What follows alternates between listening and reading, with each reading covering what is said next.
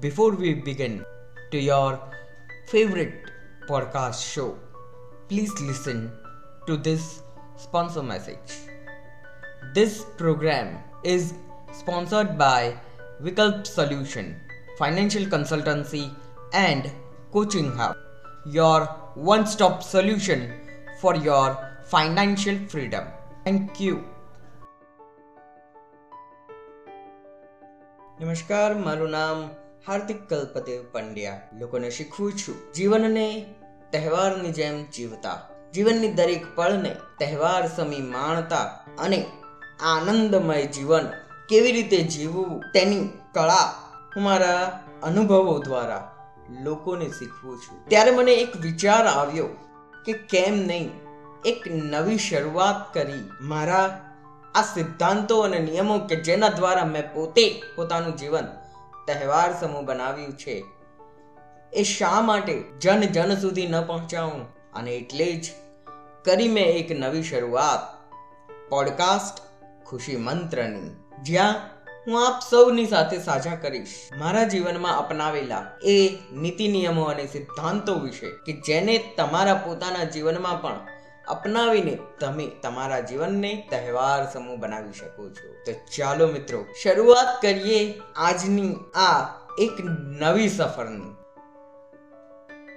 આપણી તંદુરસ્તી આપણા હાથમાં છે. એક તંદુરસ્ત વ્યક્તિ પોતાને સહક સ્વતંત્ર પણ કહી શકે છે. પરંતુ એક બીમાર વ્યક્તિ પરાધીન વ્યક્તિ ગણાય છે. સૌથી પહેલું તો એ પોતાની દવાઓ ઉપર પરાધીન હોય છે. કારણ કે પોતાના શરીરને ટકાવી રાખવા માટે તેણે દવાઓને ઉપર નિર્ભર રહેવું પડે છે. અને ત્યાર પછી રોજ બરોજના પોતાના કામ માટે તો ખરું જ. અને એટલા જ માટે દરેક વ્યક્તિએ પોતાના સ્વાસ્થ્યનું ધ્યાન ચોક્કસપણે રાખવું જોઈએ. કારણ કે તંદુરસ્તી આપણા પોતાના જ હાથમાં છે. પણ આ તંદુરસ્તી શું કામ એટલી બધી મહત્વની છે? ભગવાને આપણને જે કાંઈ પણ આપવા ધાર્યું હતું, એ બધું જ આપણી પાસે આજે છે. તેમ છતાંય મને એવું લાગે છે કે આપણી આસપાસ ઘણા બધા એવા લોકો છે કે જેઓ એ પરમ કૃપાળુ પરમાત્માએ આપેલી અમૂલ્ય ભેટને માન સન્માન નથી આપતા, તેની કદર નથી કરતા. અને એ પરમ કૃપાળુ પરમાત્માએ આપેલી બધી જ અમૂલ્ય ભેટોમાં સૌથી અમૂલ્ય જો કોઈ એક ભેટ હોય, તો એ ભેટ છે આપણું શરીર, માનવ શરીર. અને આપણે આપણા આ શરીરની જ કદર નથી કરતા. કસરત ના કરવી, વ્યસનો કરવા, આવી કુટેવોના કારણે આપણે આપણા તંદુરસ્ત શરીરની હાલત ખરાબ કરી મૂકીએ છીએ. દાંત વાળીએ છીએ એમ કહીએ તો પણ ચાલે. મિત્રો, આપણે જો એક તંદુરસ્ત વ્યક્તિ છીએ ને, તો ચોક્કસપણે આપણે જે કાંઈ પણ મેળવવું છે, એ બધું જ આપણે મેળવી શકીએ છીએ. કશું જ આપણા માટે અશક્ય નથી હોતું. આપણા ધ્યેયને પહોંચી વળવા માટે જે મહેનત કરવાની છે, એ મહેનત કરવાની શક્તિ આપણામાં અકબંધ રહે છે. જો આપણે તંદુરસ્ત છીએ તો. જીવનમાં કેટલાય પ્રકારના પડકારો આપણને મળે છે. પણ જો આપણે તંદુરસ્ત છીએ, તો ચોક્કસપણે એ બધા જ પડકારો આપણે હિંમત સાથે ઝીલી શકીએ છીએ. અને તેને પાર કરી આપણા બધા જ ધ્યેય આપણે પાર પાડી શકીએ છીએ. પરંતુ મિત્રો, જો આપણે સ્વસ્થ, તંદુરસ્ત નથી, તો ચોક્કસપણે આપણે આપણા એ ધ્યેયને ક્યારેય નહીં મેળવી શકીએ. આસપાસ આપણે એ જોઈએ છીએ કે ઓછામાં ઓછા સો માંથી વીસ જણા એવા લોકો છે કે જેઓને પોતાના સ્વસ્થ શરીરની કદર જ નથી. સો માંથી માત્ર એસી એવા લોકો હશે કે જેઓ પોતાની તંદુરસ્તીનું માન સન્માન રાખે છે અને તેની કાળજી લઈ સ્વસ્થ રહેવા કટિબદ્ધ રહે છે. પરંતુ વીસ જણા એવા હોય છે કે જેઓ એવી કોઈ કદર લેતા નથી અને છેવટે તેઓ પોતાના ધ્યેયોને પણ પ્રાપ્ત કરી શકતા નથી. કારણ કે તેમનું ઘણું ખરું જીવન તો પોતાના શરીરને સાચવવામાં જ નીકળી જાય છે. પછી એમના સપનાઓ ઈચ્છાઓ અને ધ્યેયો તરફ ક્યાંથી તેમનું ધ્યાન રહે? શું કહો છો? વાત સાચી છે ને? આ આવા લોકો કે જેઓ માત્ર ને માત્ર પોતાની દવાઓ અને મેડિકલ ટ્રીટમેન્ટ પર જ આધાર રાખતા હોય છે. તેઓ ઘણી વખત તો માનસિક રીતે પણ બીમાર થઈ જતા હોય છે. એવો સમય આવી જાય છે કે જો દવા ન લે તો મને સારું નથી. એવી એમની ભ્રમણામાં તેઓ કેદ થઈ જતા હોય છે. અને એટલો બધો આધાર એ દવાઓ ઉપર રાખે છે કે તેમને ક્યારે એવો વિચાર નથી આવતો કે મારી આ દવાઓને ઓછી કરીને મારા દવાઓના ખર્ચાને ઓછા કરીને. હું સ્વસ્થતા તરફ આગળ વધું. હું કસરત યોગાસન ધ્યાન જેવી પ્રવૃત્તિઓને મારા જીવનમાં ઉતારું. મારે જો વ્યસન કરવું જ હોય તો દવાઓનું નહીં પરંતુ ધ્યાન કરવાનું વ્યસન કસરત કરવાનું વ્યસન હું મારી અંદર કેળવું. આવો વિચાર તેમને ક્યારેય આવતો જ નથી.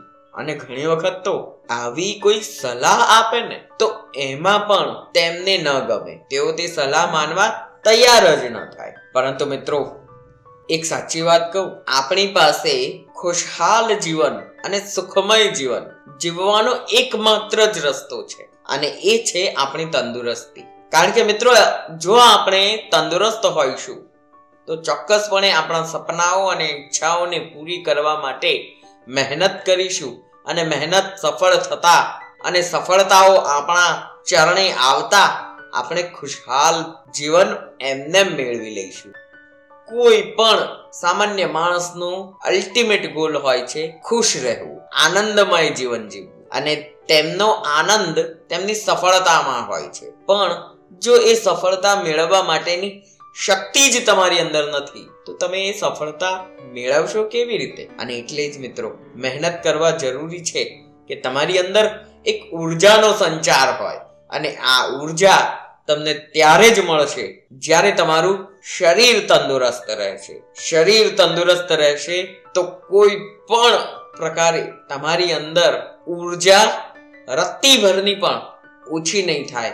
અને જો રત્તીભરની ઊર્જા ઓછી નહીં થાય, તો ક્યારેય તમે તમારી મહેનતમાં થાક નહીં અનુભવો. તમારા કાર્યોમાં કંટાળો નહીં અનુભવો. અને ચોક્કસપણે તમે તમારી ઈચ્છિત સિદ્ધિ પ્રાપ્ત કરશો. અને એમાંય સૌથી મોટો લાભ તો એ છે કે જે ખોટા ખર્ચા થાય છે, પૈસાનો વ્યય થાય છે, તમારા શરીરને સાચવવા માટે એ ખર્ચા બંધ થઈ જશે. અને જે બચત થશે, એ બચત તમે તમારા ભવિષ્ય માટે અને તમારા આવનારી પેઢીના ભવિષ્ય માટે પણ તમે એ બચતનો ઉપયોગ કરી શકશો, સદુપયોગ કરી શકશો. તમારી આવનારી પેઢીને તમારી આ બચતને ભેટ સ્વરૂપે આપી શકશો.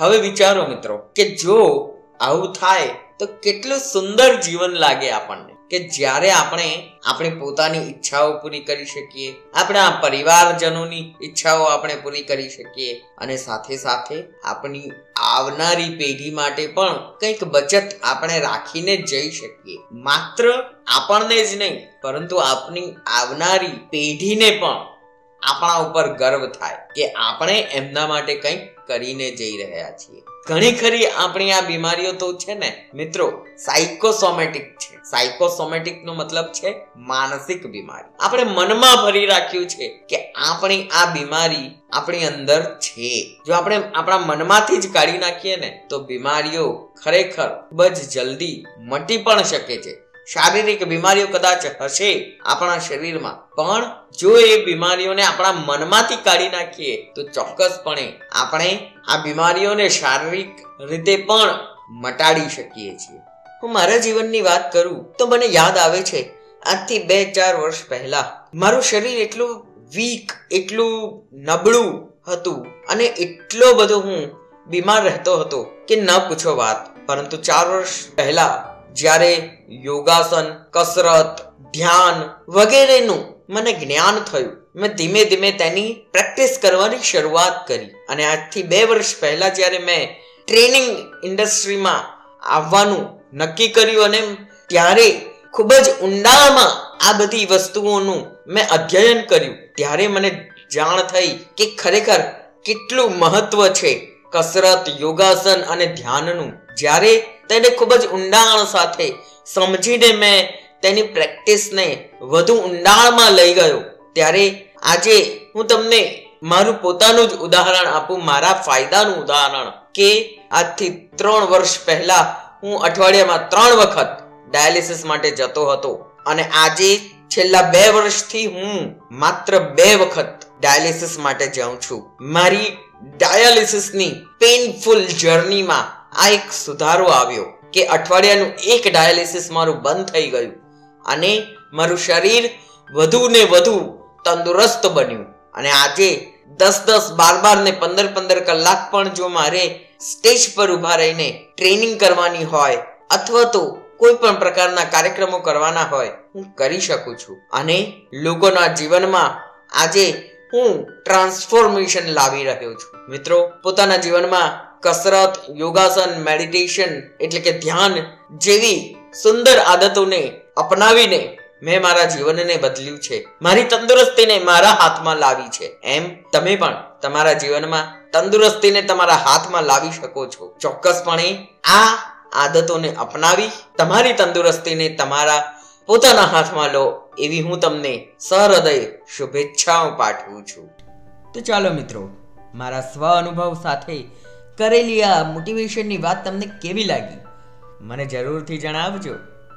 અને હા, જીવનની હર પળમાં મોટિવેટ રહેવા માટે મારી યુટ્યુબ ચેનલ કલ્પદેવ ફેસ્ટિવપ્રિન્યોર ને સબસ્ક્રાઈબ જરૂરથી કરશો. મારી યુટ્યુબ ચેનલની લિંક નીચે ડિસ્ક્રિપ્શનમાં અથવા તો કમેન્ટ સેક્શનમાં આપને જરૂરથી મળી રહેશે. આવતા એપિસોડમાં એક નવી વાત લઈને આપ સૌની સાથે ફરી મળીશ. ત્યાં સુધી મને એટલે કે હાર્દિક કલ્પદેવ પંડ્યા, ભારતના સર્વપ્રથમ દિવ્યાંગ માઇન્ડ ટ્રેનરને રજા આપશો.